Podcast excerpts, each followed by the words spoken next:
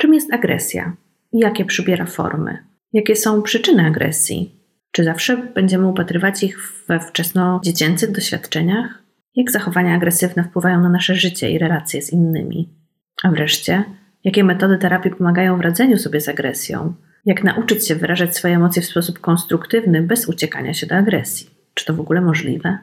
Na te i mnóstwo innych pytań dotyczących agresji odpowiada doktor habilitowana Elżbieta Zdankiewicz-Ścigała, profesor Uniwersytetu SWPS, psycholog i psychotraumatolog. Ja nazywam się Zofia Szynal i zapraszam na kolejny odcinek naszego podcastu. Słuchasz podcastu z cyklu ABC Psychoterapii, realizowanego w ramach strefy Psyche Uniwersytetu SWPS. Więcej merytorycznej wiedzy psychologicznej znajdziesz na psycheswps.pl oraz w kanałach naszego projektu na YouTube i Spotify. Zapraszamy. Dzień dobry, pani profesor. Dzień dobry, witam serdecznie w ten bardzo upalny dzień.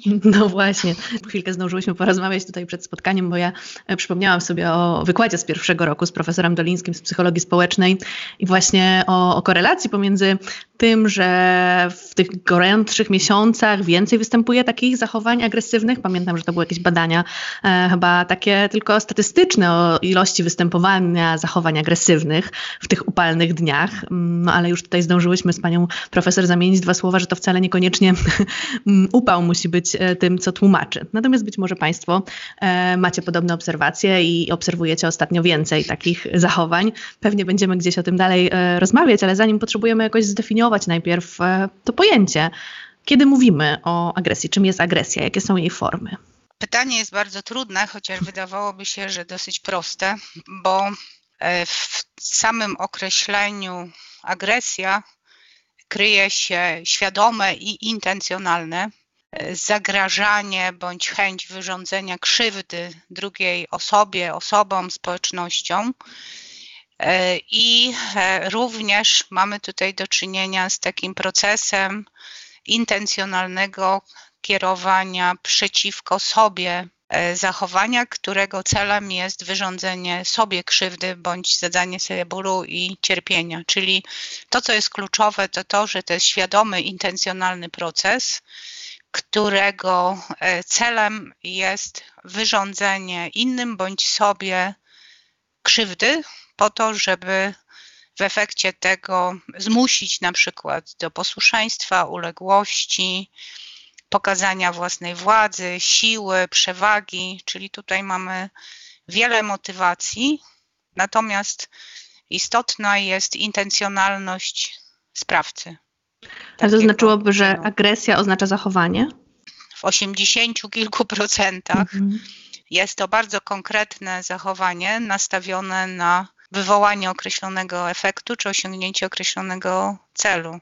To jest taka bardzo szeroka definicja, która jednocześnie mm. jakoś zawęża nam to, rozumiem, do tej intencjonalności, że to byłoby jakoś ważne, że to jest świadome zachowanie, że my mm. chcemy, tak, tak, tak użyła Pani takiego określenia, mamy wolę wyrządzić komuś krzywdę. Czy, czy pod pojęciem agresji możemy e, jakieś mniejsze podgrupy, możemy jakoś e, je rozróżnić na formy zachowań agresywnych w takim razie? Jeżeli mówimy o takiej e, klasycznej agresji wrogiej, czyli tej, e, której celem jest zranienie czy zadanie bólu, no to to jest ta najbardziej taka ostra i intencjonalna forma. Ale również może być zachowanie e, agresywne, które ma postać instrumentalną, co oznacza, że agresja jest tutaj czymś, co służy do osiągnięcia mhm. innego celu. Innego jakiegoś celu. Mhm. E, typu pokazanie własnej przewagi, pokazanie e, tego, że nasze zasady są najważniejsze, bądź też doprowadzenie do tego, żeby kogoś zastraszyć, albo wręcz doprowadzić swoim takim intencjonalnym działaniem do usunięcie na przykład konkurencji w jakimś obszarze. Mhm. Ale też może być tak, że poprzez określonego typu formy wywierania wpływu na innych, e, dążymy do tego, aby w wyniku e, stosowania e, technik wywierania wpływu, manipulacji czy psychomanipulacji zaindukować takie zachowanie innym. Czyli w tym momencie nasze pośrednie de facto zachowanie ma na celu wywołanie bezpośrednich zachowań agresywnych u innych. No jak mówiłam, jeszcze bardzo ważne jest ten wymiar, który dotyczy autoagresji. Mhm. I z tego, co E, widać, słychać i z tego, co obserwujemy teraz, to, to zjawisko autoagresji bardzo jest e, widoczne u młodych ludzi w postaci e, różnego spektrum samouszkodzeń. A to też jest agresja, nie? tylko że mhm. skierowana przeciwko sobie i stanowi określoną formę ekspresji cierpienia, bólu, no ale jest to dalej intencjonalne zadawanie krzywdy i bólu. No, a co w takiej sytuacji, w której ktoś mówi, ale ja nie chciałem, to nie było moim celem, e, nie chciałem zachować się agresywnie, no bo myślę sobie, że, no. E, że zanim pójdziemy dalej, to to chyba jest jakaś taka mhm. ważna, ważna kwestia. Czy to, się, czy to jest tak, że wtedy nie, nie mamy do czynienia z agresją, jeśli ktoś e, nie przyznaje się do swoich intencji, no bo nie wiem, jak inaczej to nazwać, żeby, mm, żeby dobrze zadać to pytanie, to jest dyskusyjne, tak? No pytanie, na jakim poziomie się to dzieje, świadomości, czy to, że ktoś mówi, że nie miał takich intencji, to znaczy, że ich nie miał, ale jeśli mm, definicja mówi, że to jest celowe działanie, które ma na celu wyrządzenie jeszcze. komuś krzywdy. Jeszcze ważny jest ten element, o którym mówiliśmy na początku, intencjonalny. Mhm. I teraz, jeżeli jest tak, że ja złapana na takim zachowaniu i y, mówię, nie, nie, nie, ale ja nie miałam takiej intencji, ja nie chciałam, no to mamy dwie ścieżki szukania odpowiedzi. Pierwsza mhm. ścieżka jest taka, że złapana za rękę, zaprzeczam temu i e, swoim popędom jakby wtedy, tak? I swoim, swoim mhm. konkretnemu zachowaniu i mówię, że ja nie miałam takiej intencji, no ale to przyznaję się do tego w momencie, kiedy ktoś mnie odzwierciedlił i pokazał mi, że nie zgadza się na takie zachowania które ja tutaj prezentuję i mówi, no nie, nie, nie, ale to jest zachowanie agresywne, to jest przemoc, nie zgadzam się na to. I wtedy właśnie odzwierciedlona w taki sposób mogę powiedzieć, nie, ale ja nie miałam takiej intencji, nie miałam świadomości, mhm. że to jest zachowanie agresywne. To jest jakby ta jedna ścieżka, gdzie dokonujemy takiego e, zewnętrznego wyjaśnienia, e, wybielającego nas. Mhm. I druga ścieżka jest taka, że będąc natrenowani e, od wczesnego dzieciństwa na określone wzorce relacji między sobą, między innymi natrenowani e, przez rodziców na określone wzorce komunikacji, wywierania na nas wpływu, e, zachowujemy się potem automatycznie w sposób właśnie naśladujący tamte wzorce i tamte e, zachowania, i w momencie, kiedy ktoś mówi nam, ale ty się zachowujesz agresywnie, e, wywołuje to w nas konsternację, zdziwienie, bo my znaliśmy inną definicję. Tak. Albo nawet jej nie znaliśmy. Na naszej skali to jeszcze nie jest nie. Tak? nic, co tak. nas na przykład niepokoi, czy czego my się boimy, co my byśmy nazwali na przykład agresją. Nie? No, czyli w momencie, kiedy stosujemy na przykład agresję, która jest związana z przemocą psychiczną, bo to też jest przecież zachowanie o charakterze agresywnym. E, I wtedy, kiedy ktoś nam na to zwraca uwagę, to my mówimy: Nie, nie, nie, ale ja przecież nie zrobiłam ci żadnej skrzywdy, przecież ciebie nie uderzyłam. Mhm. Czyli e, w takiej definicji agresja równa się przemoc fizyczna, a nie ma e, przemocy na przykład psychicznej jako tej, która jest naruszeniem granic, no też wyrządzeniem krzywdy. I teraz e, to pytanie, które Pani zadała, czy tu również jest ten wymiar intencjonalności? No tak. To, że ja funkcjonuję zgodnie z automatycznymi wzorcami, nie zwalnia mnie z autorefleksji, świadomości i samoświadomości i zadania sobie pytania odnośnie tego, jak to jest, że to jest jedyny sposób w której ja potrafię komunikować się z innymi, czyli właśnie w takiej, gdzie stosuję różnego typu formy przemocy, które możemy określić jako agresję. A jakie są przyczyny agresji? Co sprawia, że ludzie są agresywni? No, muszę Pani powiedzieć, że definicja agresji jest łatwiejsza. Przy, przy A wydawało mi się, że najtrudniejszą mamy ze sobą. Nie, nie, to jak widać idziemy głębiej E, i im dalej w las, tym więcej drzew, co oznacza, że się komplikuje e, odpowiedź na tak e, niby proste, a jednak bardzo złożone pytanie. Jeżeli w rodowodzie takich zachowań jest gdzieś bardzo głęboko złość, mhm. a jest, to oznacza, że źródłowo e, jesteśmy w scenariuszu radzenia sobie w sytuacjach zagrażających i stresowych, a zatem jesteśmy na wymiarze walcz, uciekaj. Czyli walcz to jest złość, uciekaj to jest strach i lęk. Mhm. I teraz, jeżeli funkcjonujemy w stanie permanentnego e, zagrożenia, takiego, które antycypujemy, a którego realnie w tu i teraz nie ma, oznacza to, że mamy w sobie gotowość e, w sytuacjach, które nam się wydają jako zagrażające, do tego, żeby się bronić. E, I wtedy reagujemy złością. Tylko, że jeżeli nasze zachowanie jest nieadekwatne, nadmiarowe, i pozbawione de facto kontekstów tu i teraz, no to właśnie to złość, którą przejawiamy broniąc się, może przez innych być odczytywana jako agresja. Czyli mamy mechanizm, y, który jest mechanizmem rozwojowym, który ma swoje źródło w psychopatologii rozwoju mhm. i który ma swoje źródło w doświadczeniach awersyjnych w dzieciństwie, no i y, też y, w pozabezpiecznych więziach, w których dorośli, czy rodzice, opiekunowie nie nauczyli nas rozumieć, przeżywać, regulować emocje. Wręcz przeciwnie, sprawiali, że byliśmy w stanie takiego właśnie chronicznego stanu pobudzenia, walcz, uciekaj. No i jeżeli przy okazji jeszcze wyposażeni jesteśmy w tak zwany trudny temperament, czyli jesteśmy osobami łatwo wzbudzającymi się, czyli reagującymi E, szybko na sytuacje mm -hmm. neutralne bądź takie, które już my odbieramy jako zagrożenie. No i jeszcze mamy w sobie duży ten potencjał właśnie do e, do wyrzutów takich hormonów stresu. Czyli, czyli mielibyśmy tutaj interakcję pomiędzy czynnikami takimi biologicznymi, jak ten temperament bardziej, tak, i środowiskowymi doświadczeniem związanym jakoś z naszym wychowaniem, z naszym dzieciństwem, z naszymi wczesnodziecięcymi doświadczeniami. I też uwarunkowaniem E, takim, gdzie mm, rodzic stosował wobec nas przemoc, czyli zachowywał mhm. się agresywnie e, i zmuszał nas w ten sposób do posłuszeństwa.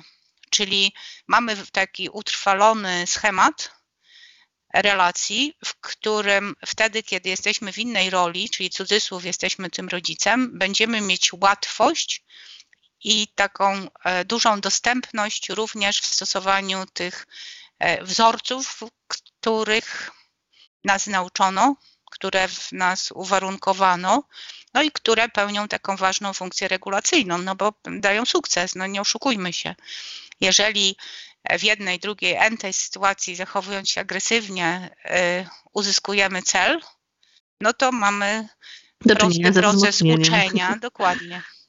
Więc będziemy mówić o jakimś takim nieadaptacyjnym sposobie radzenia sobie ze złością, bo myślę, że ważne, żeby e, oddzielić tutaj e, emocję samą w sobie, dlatego że złość no, jest taką emocją, którą, którą doświadczamy, której powinniśmy doświadczać. Ona nam mówi jakoś o tym, że ktoś przekracza nasze granice albo że przeżywamy pewną frustrację. Natomiast rozumiem, że mm, mówiąc o przyczynach zachowań agresywnych, mówimy o, o takich problemach w regulacji tej emocji, w radzeniu sobie ze złością, w tolerowaniu być może frustracji czy w znajdowaniu jakichś innych sposobów, e, być może lepszych dla relacji, do tego, dlaczego zaraz pewnie przejdziemy, radzenia sobie ze złością?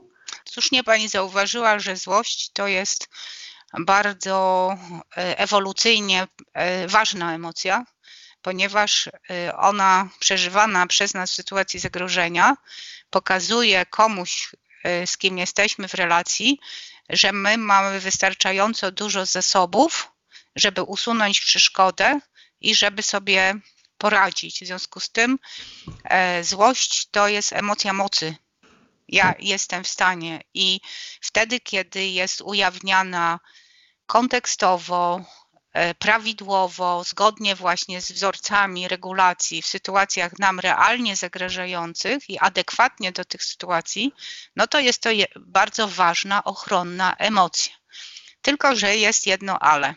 I to ale polega na tym, tak jak mówiłyśmy o tych wzorcach socjalizacji i wzorcach wyrastających ze stylów więzi, dorośli, wychowując swoje własne dzieci, e, dosyć niechętnie zgadzają się na to, aby dzieci e, miały prawo do przeżywania złości i były odzwierciedlane, e, edukowane, znakowane, że to, co się z tobą dzieje, to jest złość, bo ci Zosia zabrała zabawkę i masz prawo tak to czuć. Chodź, zobaczymy, co możemy z tym zrobić. Tylko reakcja jest taka, że e, dziecko jest za złość karane, ale paradoks polega na tym, że jest karane zachowaniem opresyjnym.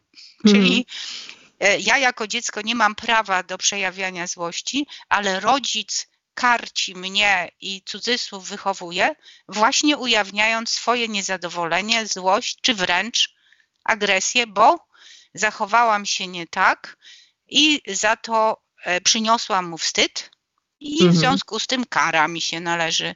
A zatem źródło, które wypacza, tak jak słusznie pani powiedziała, tę piękną emocję złości, bardzo ochronną, jest w nieprawidłowych wzorcach społeczno-kulturowych i w tych, w których nie ma przestrzeni na e, uczenie, przeżywania, regulowania prawidłowego doświadczenia złości.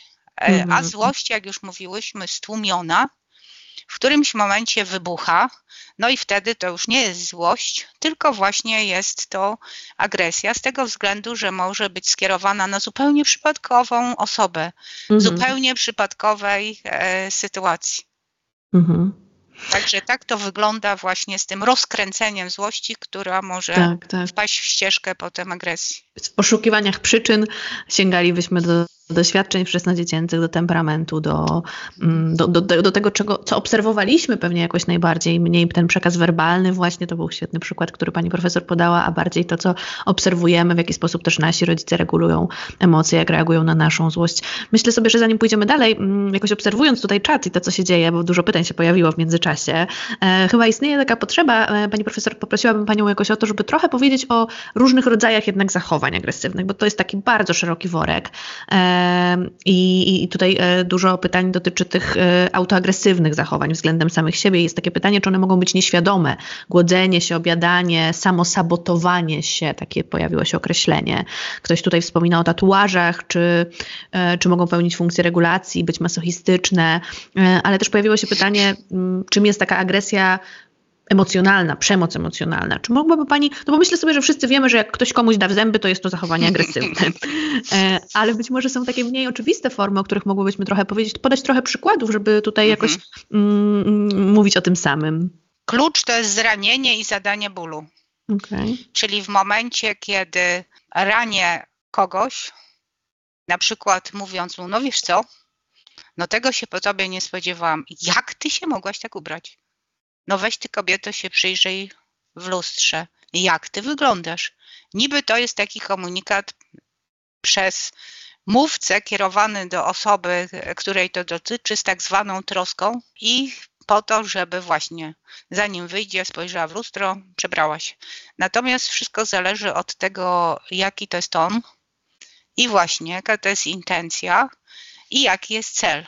Bo jeżeli mówimy to takim drwiącym, sarkastycznym tonem, no to celem naszego konkretnie zachowania jest sprawienie komuś cierpienia. No nie czarujmy się, to jeżeli chcemy e, powiedzieć, wiesz co, może korzystniej by było, jakbyśmy tutaj przejrzeli garderobę i wybrali dla Ciebie coś takiego, co by było bardziej odpowiednie. Widzi Pani różnicę między tamtym komunikatem -hmm. i mhm. tym, nie?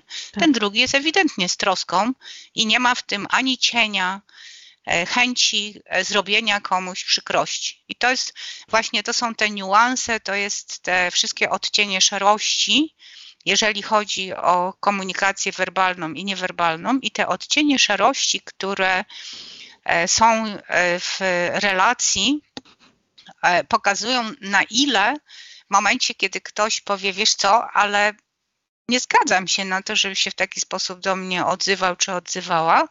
E, osobie, która właśnie tak przewrotnie stosuje taką komunikację, daje tą bezpieczną niszę wycofania się, ale ja wcale nie miałam tego na myśli. Mhm. I teraz tak, czy to jest proces świadomy? No niestety tak. Czy to jest proces intencjonalny? No przykro mi powiedzieć, ale tak. Czy są powody, dla których e, nie chcemy się do tego przyznać? No tak, no bo jak mówiłyśmy, agresja jest społecznie napiętnowana. W związku z tym e, ja nie chcę być traktowany czy traktowana jako osoba, która jako agresor. zachowuje się w sposób właśnie agresywny, przemocowy. W związku z tym ucieka mnie w tą bezpieczną niszę. Mówię, mnie nie, coś ci się wydawało, ja przecież miałam takie. Czyli e, te różne e, szarości dotyczące przejawiania w przypadku przemocy psychicznej i emocjonalnej, e, takich komunikatów e, raniących i zadających ból, jak widzimy, tu jest duża przestrzeń właśnie na manipulację i na pokazywanie, że nie, nie, nie, ja nie miałam takiej intencji. No to jeżeli nie masz, nie miałaś takiej intencji, to możesz całkiem inaczej się komunikować, odzywać. Pytanie, jaki jest cel, że to robisz. I teraz cel może być taki, że właśnie przewrotnie E, chcemy uzyskać przewagę nad partnerem, mhm. partnerką i zmusić ją właśnie do uległości, posłuszeństwa w taki niby życzliwy sposób. To jest jakby ta, ta sfera taka nieostra, jakbyśmy powiedzieli, e, relacji społecznych. Natomiast samo uszkodzenia, mhm. głodzenie się, to jest zadawanie sobie bólu i cierpienia.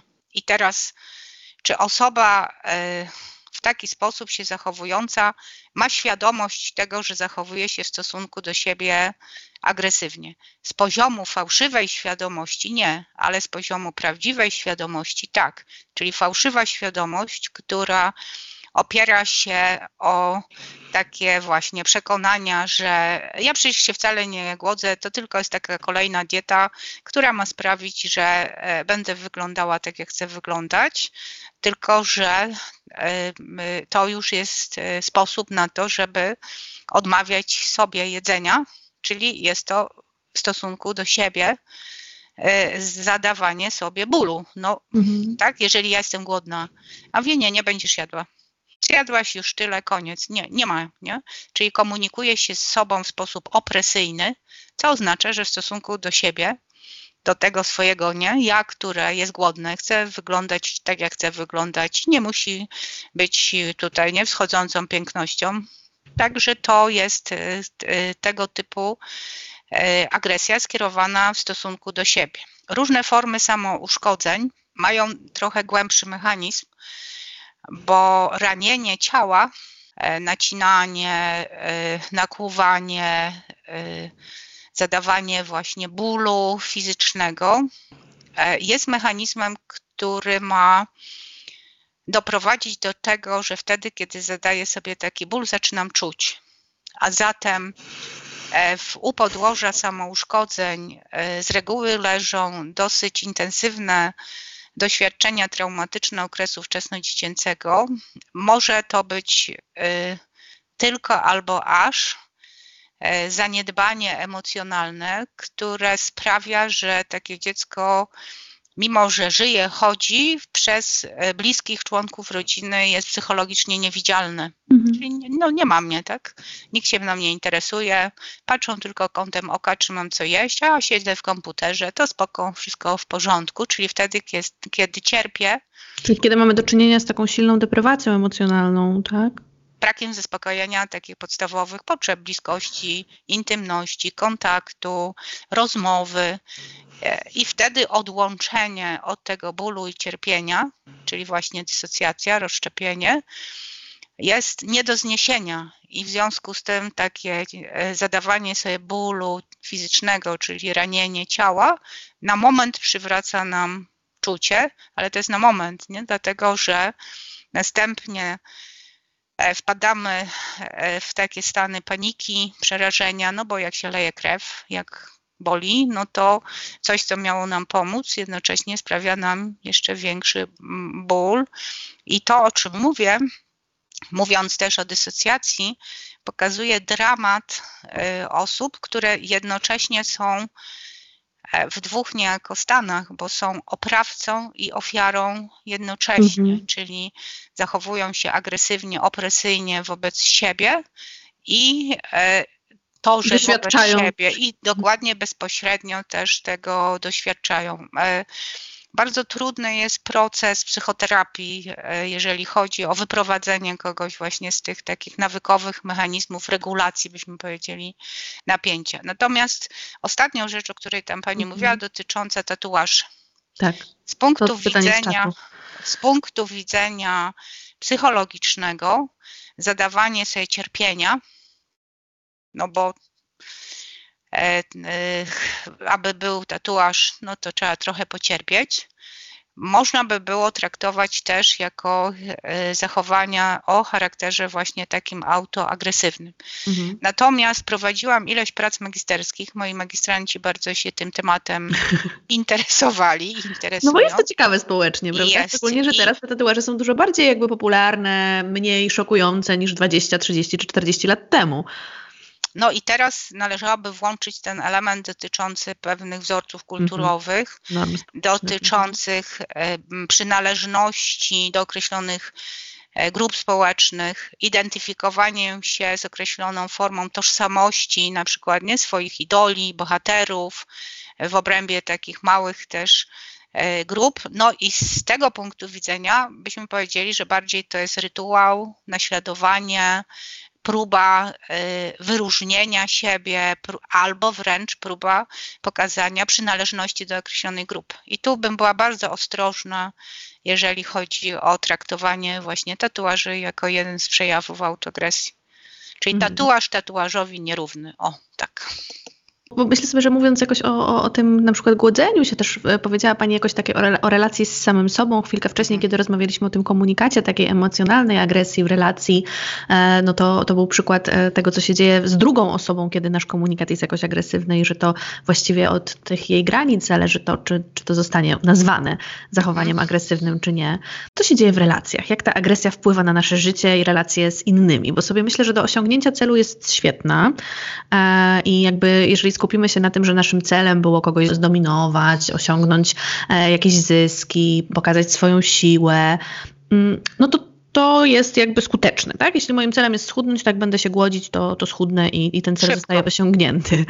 Natomiast no właśnie chyba to, to, to, to, co się dzieje u takiej osoby, która się głodzi i twierdzi, że nie jest to autoagresywne, no to chyba właśnie trochę pominięcie tych kosztów, tych konsekwencji. I myślę sobie, że, że jeśli jednak głównie będziemy myśleć o, o agresji w relacjach, to też będziemy musieli powiedzieć o konsekwencjach. Co, co to robi, co się dzieje w relacjach, kiedy, kiedy komuś jednej lub obu osobom zdarza się e, bywać agresywnym. Jak myślałam o tym dzisiejszym spotkaniu, zastanawiałam się, czy przywołać taki przykład, który dotyczy e, sposobu uzyskiwania korzyści wynikających z zachowania się w sposób agresywny i korzyści, które powodują, że następuje utrwalenie tego wzorca. Mhm. I doszłam do wniosku, negocjując ze sobą, że przytoczę ten przykład, e, ale bez takich mocnych szczegółów, tylko taki e, podając jakby kwintesencję pewnego mechanizmu, który miał miejsce. Na konsultację przyszli Państwo z synem, który miał lat wtedy 13, 14, tak między 13 a 14 E, przyszli z tego względu, że e, doszło do właśnie sytuacji e, bardzo trudnej i sytuacja wyglądała tak. W domu była sama mama z tym właśnie 14-letnim chłopcem i z młodszym. Ten starszy w swoim pokoju grał w jakąś taką ważną dla niego interaktywną grę.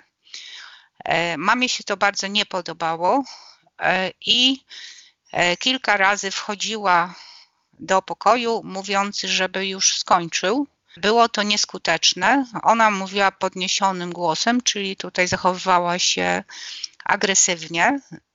I ostatnia groźba, którą skierowała, to było trzecie czy czwarte próbę zmuszenia syna do tego, żeby przestał grać była taka, że powiedziała, że jeżeli w tej chwili nie przestanie, no to ona wyłączy internet, sieć. E, ten chłopak to usłyszał, nie przestał grać. No i w tym momencie mama wpadła e, i doszło między nimi do szarpaniny. E, z tego pokoju ta szarpanina przeszła na korytarza. I co się takiego stało właśnie, jeżeli chodzi o warunkowanie pozytywnych konsekwencji zastosowania agresji fizycznej i psychicznej. Pierwszy raz w swoim życiu ten chłopak złamał tabu, które polegało na tym, że matka jest nietykalna. Rzucił się na matkę, pobił ją. Do tego e, scenariusza dołączył się jego młodszy brat i e, ten syn tej pani. E, w związku z tym sytuacja wyglądała dramatycznie, ponieważ E, stało się coś, co, jak mówię, było złamaniem tabu. Mhm. E, I teraz z jakiego powodu e, było to bardzo trudne dla obojga? A mianowicie pierwszy raz matka znalazła się w sytuacji takiej, w której z oprawcy stała się bezpośrednio ofiarą, ponieważ wcześniej w historii ona wielokrotnie stosowała różne formy przemocy, również agresji fizycznej w stosunku do syna i nigdy nie było tak, że on się na nim rzucił. Tak się stało raz pierwszy. I w momencie, kiedy oni przyszli, to już nie będę mówiła, bo to sytuacja dalszy, jakby miała ciąg, ale w momencie, kiedy oni przyszli, to ja im e, zadałam pytanie, jak oni się w tej sytuacji czuli. Każdy z nich, co było logiczne, powiedział, że czuł się jak ofiara. Zarówno matka, mhm. jak i syn. On czuł się ofiarą jej napaści, a ona się czuła ofiarą jego napaści. I powiedziałam e, do nich, że zgodnie z psychologią jest tak, że w tej sytuacji każdy z nich był zarówno ofiarą, jak i oprawcą, i naturalnym jest, że każdy z nich postrzega tę sytuację przez pryzmat bycia ofiarą, a nie oprawcą. Natomiast do tego chłopaka powiedziałam tak, wiesz co, pierwszy raz zastosowałeś przemoc i potrafiłeś, stosując przemoc i zachowując się agresywnie, obronić siebie, co oznacza, że utrwali ci się wzorzec, który polega na tym, że w sytuacji, kiedy ktoś będzie mi zagrażał, jedynym skutecznym sposobem jest zachować się agresywnie. Ale y, odpowiedź dalsza moja w jego stronę była taka: Wiesz co? Z mojego doświadczenia wynika, że istnieje 101 sposobów na to, żeby inaczej poradzić sobie w sytuacji, kiedy dzieje się nam krzywda. 101 być może jest zachowanie takie, w których stosujemy przemoc, ale zobacz, między tym jest 100 innych sposobów. Ty ich nie widziałeś. Ty zastosowałeś ten, do którego zostałeś przystosowany, którego się nauczyłeś i jaki stosowano wobec ciebie. Zastanów się. Albo to przepracujesz, albo w następnych sytuacjach agresja będzie Twoim naturalnym sposobem radzenia sobie w sytuacjach trudnych. I to, co jest tutaj jakby jeszcze dramatyczne, to to, że rzuciłeś się na swoją matkę. Jeżeli złamałeś takie tabu, to oznacza, że nie ma już dla ciebie żadnego tabu. I to jest bardzo niebezpieczne i niepokojące. Słyszał to ojciec, no bo to, to dotyczyło mm -hmm. innych, był przerażony. Powiedziałam, no to Dobrze, że chociaż Pan jest przerażony tym, co Pan tutaj słyszał. I tak wygląda warunkowanie wzorców, w których mamy nie? pozytywne mhm. korzyści z tego, że potrafiliśmy siebie pierwszy raz być może obronić. To jest dramatyczny scenariusz, ale niestety to nie jest scenariusz odosobniony. Jakie są konsekwencje dla, dla relacji? Jeśli z takim wzorcem wyrastamy, mówiła Pani o czternastolatku, e, myślę sobie, że wiele osób doświadcza różnego rodzaju agresji ze strony swoich rodziców, niekoniecznie właśnie takiej przemocy fizycznej, ale być może um, emocjonalnej, być może takiego um, na siłę um, właśnie egzekwowania, prawda? E, I używania siły do załatwiania spraw i i później wchodząc jakoś w dorosłe życie, tworząc związki, przyjaźnie, relacje. Mm. Powtarzamy te wzorce. Mhm. Co to oznacza dla relacji? W psychotraumatologii nazywamy to przymus powtarzania traumy. To jest mhm. okrutne, ale tak jest.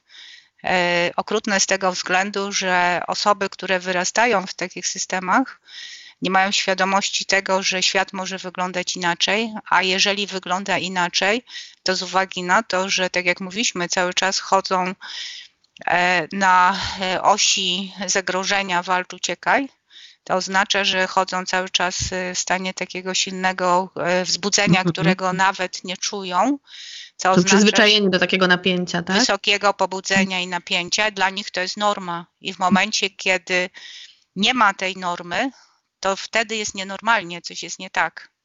Czyli mają odwrócone wzorce normalności i nienormalności. I to, co jest jeszcze o wiele jakby trudniejsze, czyli wtedy, kiedy mamy do czynienia rzeczywiście z takim traumatycznym rozwojem, czyli silną przemocą psychiczną, fizyczną, emocjonalną od wczesnego dzieciństwa, czyli ta trauma jest niejako e, wbudowana w system mhm. pamięci i, i, i w obwody E, neuronalne, to sposobem na radzenie sobie na przetrwanie, tak jak mówiłam, jest rozszczepienie, to, e, to się dzieje, ale mnie nie dotyczy, e, ale też uwalniają się bardzo duże ilości opiatów, no bo one mają nas chronić w sytuacji realnego zagrożenia życia.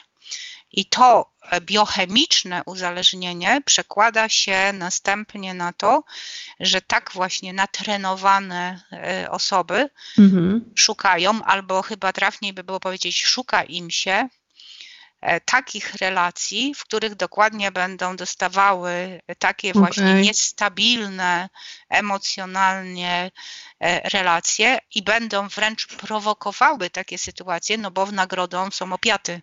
Okej, okay. a czy to też te opiaty odpowiadałyby za doświadczenie przyjemności? Pytam jakoś, bo, bo, na czacie pojawiło się też takie pytanie, a co jeśli to sprawia przyjemność? Rozumiem, no to musi przemoc, no, nie widziałam, mhm.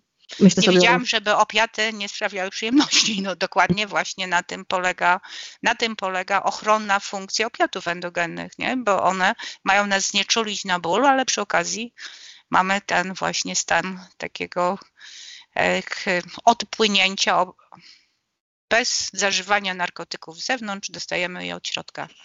Mhm. Tak wygląda uzależnienie od doświadczanej we wczesnym dzieciństwie nie, przemocy, agresji i potem wchodzenie w relacje romantyczne, w których w to wpisany jest ten kod, że musi być dynamicznie, mocno, przemocowo e, i też właściwie moglibyśmy powiedzieć, że szaleństwo bez rozumu, no bo tak mhm. tak to wygląda w jaki sposób pracuje się z, terapeutycznie z osobami, które no, doświadczają, doświadczyły takich traumatycznych e, rzeczy w przeszłości i teraz same zachowują się agresywnie lub szukają agresorów i wchodzą w takie związki, w których, w których ta przemoc jest jakoś ważnym elementem. E, jeżeli przychodzą po pomoc ofiary przemocowych partnerów, mhm E, to e, praca terapeutyczna polega na tym, żeby, znaczy pierwsza część to jest stabilizacja i psychoedukacja, no bo e, psychotraumatologia dopiero staje się taką twardą dziedziną wiedzy i E, zatacza coraz jakby szersze kręgi, jeżeli chodzi o rozumienie tych mechanizmów mhm. dotyczących uwarunkowań tego, że przeszłość tkwi w teraźniejszości. W związku z tym najpierw właśnie taki proces psychoedukacji, pokazania powtarzalności pewnych wzorców, pokazania tego, że e, ofiara E, tkwiąc w takim związku e, przemocowym, ma właśnie ten przymus powtarzania traumy. Czyli to jest właściwie, moglibyśmy powiedzieć na początku, stabilizacja, psychoedukacja, psychoedukacja i psychoedukacja. I e, czy sprawcy przemocy przychodzą na terapię? Rzadko. Mhm. A czy my możemy jakoś odróżnić przemoc od agresji? Bo to właściwie rzeczywiście dziękuję, ważne pytanie, które się gdzieś pojawiło na czacie, teraz mhm. widzę. A, a właściwie, czy, czy jest różnica? No, przemoc jest pojęciem szerszym. Natomiast okay. agresja jest instrumentem albo jednym okay, nie, z realizacji. Mhm. Tak jest, czyli w tym momencie nie, e, tak samo jak mówiliśmy o agresji jako tej, która jest intencjonalna, przemoc również nie, jest mhm. E, celowym używaniem siły, władzy, e, takiej, która właśnie jest skierowana w określonym właśnie celu, nie? przeciwko mhm. innym bądź przeciwko sobie. No i wiadomo, że efekt, tak jak w przypadku tej agresji e, dotyczącej fizycznej, nie? czyli tu mamy na celu wywołanie określonych obrażeń ciała, doprowadzenia do śmierci, nie? Do, do jakby zmuszenia właśnie do posłuszeństwa, czyli e, w jednym i w drugim wypadku warto, żebyśmy mieli świadomość e, takich właśnie działań o charakterze intencjonalnym. Mhm. E, natomiast e, na ile jest tak, że przemoc może być bez agresji? No nie. Mhm. Czy agresja może być bez przemocy? Nie. Jest po prostu jest tutaj mamy e, przemoc jako pojęcie szersze, natomiast okay. właśnie instrument agresja. Mhm. Czy, czy ja dobrze rozumiem, że psychotraumatologia zajmuje się badaniem jakoś wpływu traum? Czy, czy, czy, czy uznajemy ją również za technikę terapii? A jeśli nie, to jakie metody terapeutyczne pomagają w pracy nad agresją? Bo e, powiedziała Pani, że, że sprawcy przemocy rzadko zgłaszają się na terapię. Sami z siebie. Sami z siebie, myślę, mhm. pewnie, na pewno prawda. E, tak jak już powiedziałyśmy, no nie chcemy się przed sobą do tego przyznać, nie, ale czasem jest tak, że no pojawia się jednak ta motywacja i często tą motywacją jest relacja. Często ktoś bliski mówi nam, że jeśli nie zaczniemy nad sobą bardziej panować, nad naszymi wybuchami złości, nad zachowaniami agresywnymi, e, niekoniecznie takimi fizycznymi, ale właśnie, no nie wiem, krzykami czy, czy innymi formami, przejawami agresji, no to, to ta relacja się zakończy i to stanowi motywację do pracy nad sobą. Jeśli tak się dzieje, to jakie metody terapii pomagają w radzeniu sobie z agresją? Dwa pytania pani zadała. Pierwsze dotyczyło psychotraumatologii, tak, ale tak, tak, tak. To, które jest pierwsze i to, które potem było Dobra. jako drugie. Mhm. E, psychotraumatologia jest dziedziną e, wiedzy w obszarze psychologii, takie, mhm. taką dziedziną, która łączy e, dowody i też teorię wywodzącą się z neurobiologii, z psychologii różnic indywidualnych, z psychologii osobowości, z psychologii emocji, motywacji, z psychologii społecznej, czyli mówimy tutaj o takiej in, takim in właściwie zawieszonym między tymi szczegółowymi e, subsystemami psychologii, e, takie, której celem jest pokazanie, że określonego typu rodzaju E, awersyjne bądź traumatyczne doświadczenia, które mają miejsce od, ja się znam od urodzenia. Natomiast wiem, że są badania, które dotyczą okresu prenatalnego, mhm. czyli trauma, której doświadcza kobieta będąc w ciąży, odciska swoje piętno na rozwijającym się mózgu dziecka, które nosi kobieta w, w łonie. Na tak. tym się nie znam, w związku z tym nie będę się wypowiadała na temat tego, nad czym się nie znam. Natomiast od okresu natalnego możemy już badać relacje geny-środowisko, czyli dokładnie badać, jak niekorzystne środowisko E, wpływa na rozwijający się mózg, wpływa na rozwijające się procesy psychiczne, między innymi właśnie procesy afektywne, mm. te, o które właśnie, o których dzisiaj mówimy, czyli te dotyczące rozwoju emocjonalnego, mm. no ale też psychotraumatologia zajmuje się psychologicznymi konsekwencjami traum takich, które związane są z bezpośrednim zagrożeniem życia naszego, naszych bliskich, czy konfrontacji ze śmiercią. Czyli mm. mówimy tutaj o, o, takim procesie rozwojowym, nie? czyli o psychopatologii rozwoju, ale też mówimy o takich e, pojedynczych sytuacjach, z którymi każdy z nas ma do czynienia. Wystarczy banalny wypadek komunikacyjny, i w tym momencie. To są te dwa rodzaje traumy, prawda? Z jednej strony takie traumatyczne doświadczenia wczesnodziecięce, właśnie, o których mówimy w kontekście rozwoju. No, relacyjne. Nie rozwoju osobowości w konsekwencji być może, e, a z drugiej strony coś, co, co, co, co, co, co jest już wcześniej jakoś zbadane w kontekście na przykład zespołu stresu pourazowego. No, dokładnie. Tak? Czyli doświadczenie takiego wydarzenia traumatycznego, czyli takiego wydarzenia, w którym nasze życie i zdrowie jest bezpośrednio zagrożone, jak na przykład wypadek komunikacyjny, czy trzęsienie ziemi, tak? Czy, mhm. Żeby takie dwie grupy. Tylko, że miejmy świadomość tego, że dzieci też mogą doświadczać tych przez tak zwane wielkie te traum mhm. i że u nich też może się rozwijać PTSD.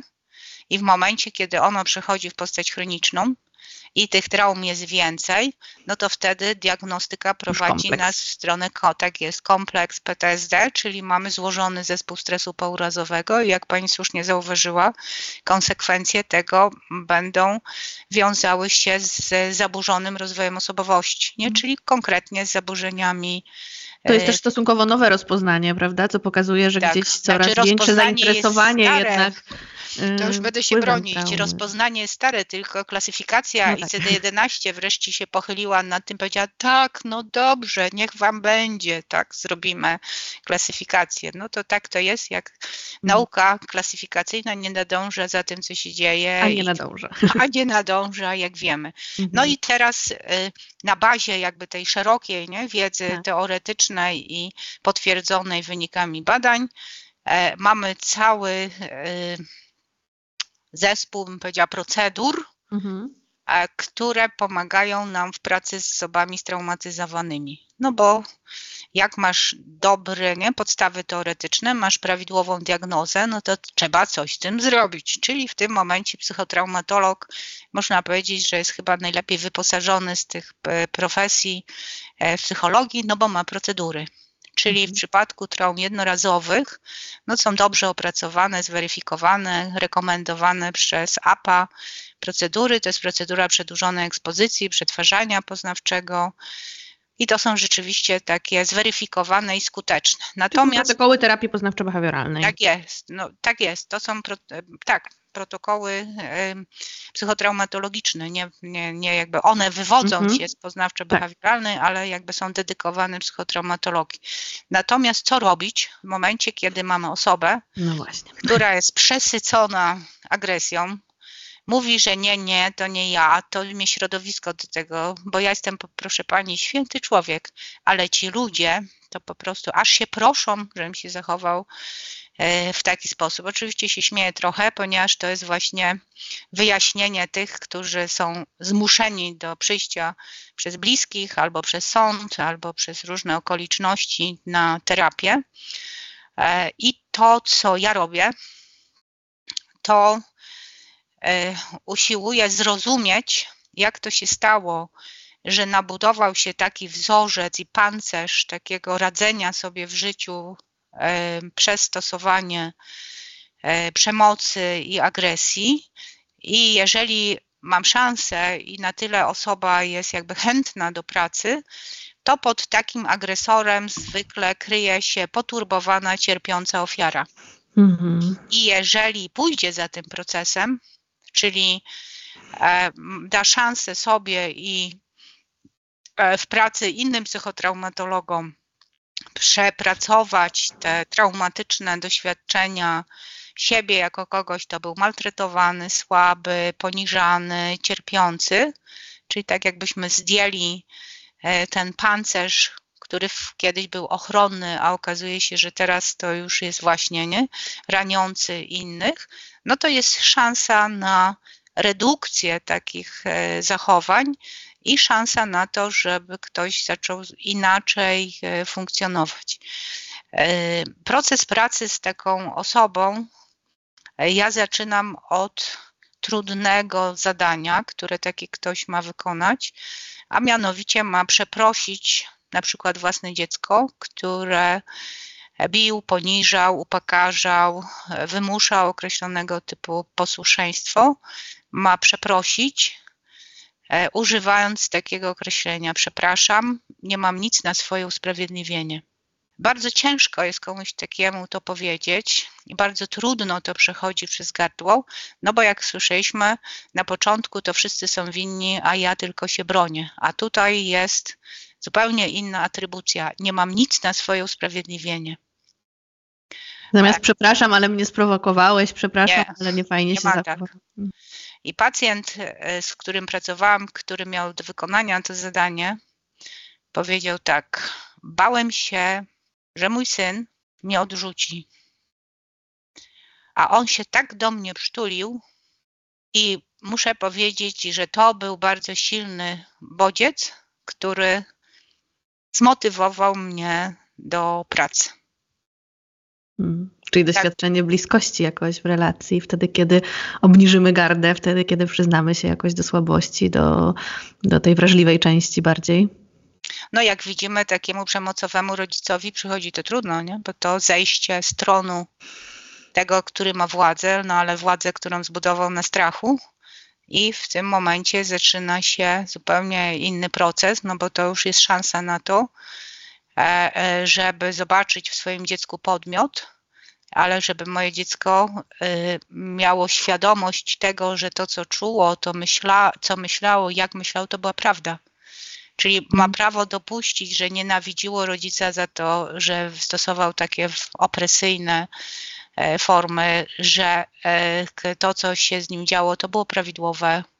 To jest takie dopuszczenie do świadomości wszystkich pospychanych gdzieś w zakamarkach e, no, emocji, doznań, myśli i przekonań, których z różnych względów nie wolno dopuścić mhm. do świadomości, no bo ja jestem dzieckiem, ja mam przetrwać. I mam przetrwać w tym konkretnym domu, w tych E, konkretnych warunkach i na tych konkretnych zasadach. Mm. W związku z tym to okrutne nie, przystosowanie, które e, zmusza do posłuszeństwa, tak naprawdę wychowuje nam następnego agresora. Mm. Bardzo często jeszcze chyba też jest niestety tak, że ta złość jest jakoś zablokowana też przez takie uwikłanie właśnie, którym się usprawiedliwiają rodzice. To znaczy, to jest twoja wina, że ja na ciebie krzyczę albo cię biję, bo ty mnie do tego prowokujesz, e, albo ja przez ciebie się tak zachowuję i przecież ja chcę dla ciebie dobrze, to to jakaś ta druga, druga strona i, i to jakoś utrudnia przeżycie tych emocji dzieciom często. Wierzą w to, no. co mówią rodzice. Najlepiej jest wtedy, kiedy rodzic wysyła dziecko na terapię, bo z nim jest coś nie tak. Mhm. I w trakcie pracy dziecko nabywa samoświadomości, zaczyna rozumieć, zaczyna rozumieć mechanizmy, które stosują rodzice, zaczyna to nazywać i się nie zgadzać. No i sytuacja może wyglądać tak, że na prośbę dziecka na sesję przychodzi rodzic i e, niejednokrotnie jest tak, że rodzic oczekuje, że ja będę jego przedłużonym ramieniem i to, jakie on ma wymagania w stosunku do dziecka, to ja tak sprytnie uzasadnię i przemycę temu dziecku, że to jest dla jego dobra i że to jest w ogóle najlepsze, co może je spotkać w życiu. Ponieważ tak się nie dzieje, no to okazuje się, że ja stoję murem za takim młodym człowiekiem, który odzyskuje jakby sprawczość i siebie. Mm -hmm. No i konsternację ma rodzic, który mówi tak, a ja jej płacę, a ona, ona nie jest posłuszna. Ale ja nie jestem od tego, tak? I to są mhm. właśnie te też meandry dotyczące stawiania na nogi, czyli te z tej drugiej strony jesteśmy po stronie dziecka, stawiania na nogi, pokazywania, jak ma sobie radzić właśnie w sposób taki skoncentrowany na konkretnym problemie, na zadaniu, na rozumieniu własnych emocji, bo to jest cel, który, na który ja się umawiam. Ja się nie umawiam na taki cel, że wyrzeźbię dziecko zgodnie. Żeby było posłuszne. Tak, jak sobie rodzice wymarzyli, e, żeby ono było, nie? I to muszę powiedzieć, że to jest taka duża nagroda, jak, jak taki właśnie młody człowiek idzie z zupełnie innym wyposażeniem mm. E, w życie. Czyli jak pani widzi, tak wygląda terapia z ofiarą, terapia z agresorem, który albo przyjmie reguły w terapii i wtedy pracujemy, jak zaczyna wymuszać też nie, na terapeucie mhm. w różny sposób swoje, to dziękuję bardzo, ale żegnamy się. No i właśnie z takim młodym człowiekiem, który wyrasta w systemie takiej, bym powiedziała, agresji w białych rękawiczkach dla Twojego dobra. Hmm. To jest szczególnie trudne, żeby wtedy Oj, dostrzec tak. jakoś, prawda? E, że to może niekoniecznie służyło dobru, albo że te intencje są troszkę mniej ważne niż samo zachowanie. No przede wszystkim jest jakaś wizja dotycząca e, osoby, jej rozwoju własnego dziecka, nie? a nie widzenie tej konkretnej osoby z jej prawami do tego, żeby rozwijała się zgodnie no, ze swoimi marzeniami, ze swoim procesem, z tym, co czuje w, w danym momencie. Pani profesor, myślę sobie, że na pytania, jak e, nauczyć się wyrażać swoje emocje w sposób konstruktywny, bez uciekania się do agresji, pewnie trudno jest odpowiedzieć w dwóch zdaniach. Domyślam się, że to bardzo skomplikowany proces, ale czy może Pani jakoś, mm, zostawiając takie światełko na koniec, dając jakąś nadzieję czy wskazówkę, powiedzieć, na co zwrócić szczególnie uwagę, jak się za to zabrać, jeśli obserwujemy u siebie lub u swojego dziecka na przykład takie zachowania. Pojawiło się takie pytanie, pytanie na czacie, czy minimalizowanie tych objawów, rozumiem, przejawów agresji przez rodziców u dziecka, młodego dorosłego, a później już dorosłego coś daje. To nie wiem, co to znaczy minimalizowanie. No ja też. Bo, bo jeżeli jest tak, że mówiliśmy tutaj o pewnej ciągłości rozwojowej, a zatem e, nikt z nas nie rozwija się w próżni, to znaczy w konkretnych kontekstach, w konkretnym środowisku i nasiąkamy określonego typu wzorcami, co oznacza, że sprzątanie świata zaczynamy od siebie. A zatem, jeżeli ja zachowam się w sposób taki, który e, może mieć właśnie elementy e, raniące czy zadające ból komuś innemu.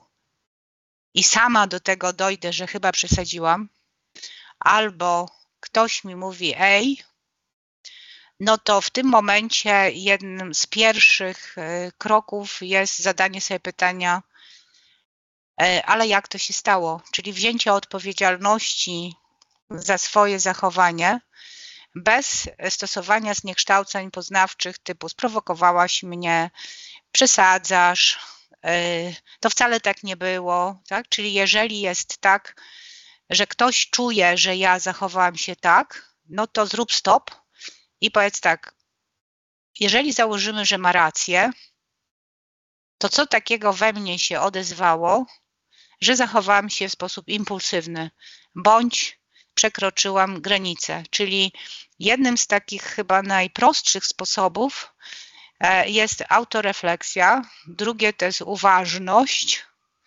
E, I to trzecie, tylko tak prosto brzmi. Ja wiem.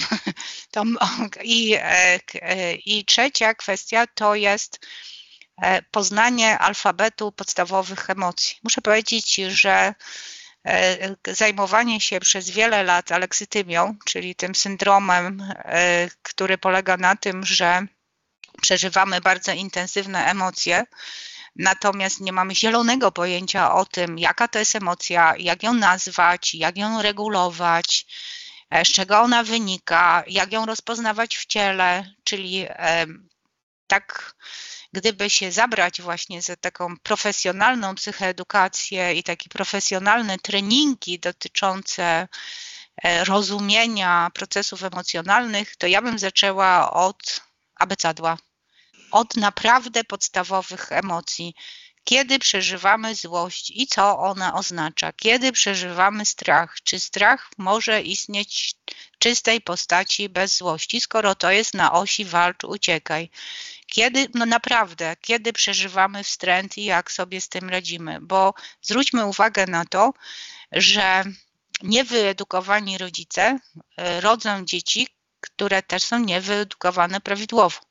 Te wyrastając w tych wzorcach, de facto niosą to dalej w świat i mamy takie powtarzające się wzorce. No i teraz, jeżeli jest tak, że w określonych środowiskach jest akceptacja dla stosowania agresji e, i wręcz nagradzanie brawami e, osoby, która stosuje przemoc słowną wobec innych, no to zadajmy sobie pytanie, ale gdzie my jesteśmy? Ale o czym my mówimy? To są tacy, którym wolno więcej i tacy, którym wolno mniej albo nie wolno. No to, co jest e, dla mnie trudne, bo jest to naprawdę dla mnie bardzo trudne, to to, że żyjemy w tej chwili e, w takich właśnie rozdwojonych systemach wartości, gdzie nie definiuje się wprost po imieniu, niezależnie od tego, kto to robi, jakie niby ma intencje, mhm. tego, że to jest po prostu zwykła agresja i zwykła przemoc i tyle. Tak? Czyli definiowanie i nazywanie rzeczy po imieniu. Nie ma znaczenia, kto to jest, jakie miejsce zajmuje w naszej strukturze społecznej i właściwie w którą stronę prowadzi. Agresja to agresja. I przyzwolenie na coś takiego jest właściwie przyzwoleniem na e, rozszerzanie się takiej fali e, zachowań takich przemocowych, agresywnych i udajemy, że się nic nie dzieje. No nie ma tak, nie? Czyli uważność, trafne rozumienie, trafne nazywanie. Zaczynamy od alfabetu emocji, nie? I nie zgadzamy się na jakiekolwiek formy, mhm. niezależnie od tego, kiedy, gdzie i w którą stronę idą, nie? Czyli wtedy jesteśmy w stanie wygrać, jako my, my wszyscy. Bardzo Państwu tego życzę. Mam nadzieję, że ta nasza dzisiejsza rozmowa jakoś przyczyniła się do, do, do lepszego rozumienia, do większej świadomości, być może do takiej chęci mm, przyjrzenia się też sobie e, i temu, jak się czujemy w kontakcie z drugą osobą, ale też jacy my jesteśmy dla, dla ważnych dla nas innych. Pani profesor, bardzo dziękuję za rozmowę, Państwu za zaangażowanie, za aktywność, za wszystkie pytania. E, no i już teraz zapraszam na kolejne webinary Strefy Psyche Uniwersytetu SWPS. Dziękuję bardzo. Dziękuję bardzo, do miłego. Thank you.